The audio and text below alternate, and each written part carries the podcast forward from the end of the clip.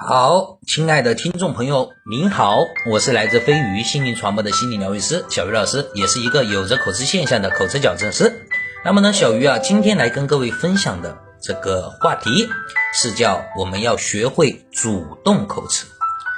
这个时候啊，有些人就会问小鱼老师，我们来啊就是为了矫正口吃的，为什么你还要我们主动口吃呢？其实啊，这个主动口吃是更加利于你去矫正口吃的方法。我们心里都很清楚啊，我们有很多口吃病患者，我们的口吃呢都是被动口吃，对吧？我们很想把这个字说出来，很想把这个词说出来，很想把这句话说出来，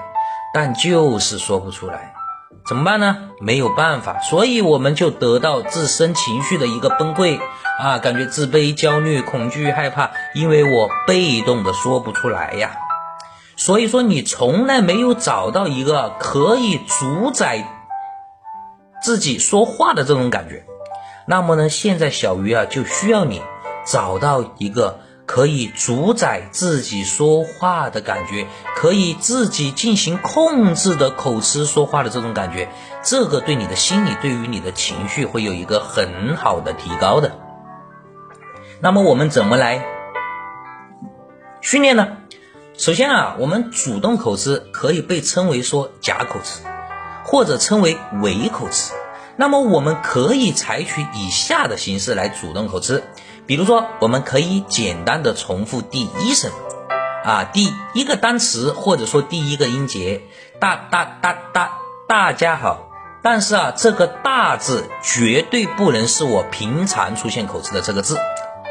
懂不懂啊？就是说平常我大字说不出来，那我就不用这个字了，一定要用你平时不口吃的字进行主动口吃啊，就是应该在你平时并不害怕的单词上进行主动口吃，并且我们要以前面所说的平静放松的方式进行轻松的口吃。但是切记不要模仿你以前的口吃方式啊，比如说我以前是这个字我会卡很久，或者是那个字我会重复，那么我们就改变一种方式啊，我们就比如说我从来不会重复的，那么我今天我就主动的重复大家好啊，平常我是卡壳啊，卡说不出来，那么我今天就以重复的方式或以拖音的方式进行主动的口吃。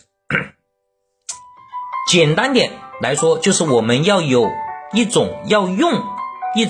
不同于你以前的惯性的口吃方式进行从容的主动的轻松的进行口吃啊。那么呢，这个话题啊就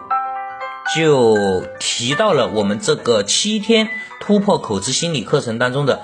自己研究自己口吃模式的话题了啊。那么呢，今天小鱼也不说的太多了，至于主动口吃的方法以及它的好处以及它怎么样训练呢，那么在我们的7天突破课里有啊，小鱼就在这里不说的太多了。反正呢，大家可以去试一试，去掌握一下，我们如果说主动口吃会不会给你的心态、给你的心情、给你的情绪带来不同的另外的一种境界呢？大家可以去试一试啊。好，谢谢各位的收听。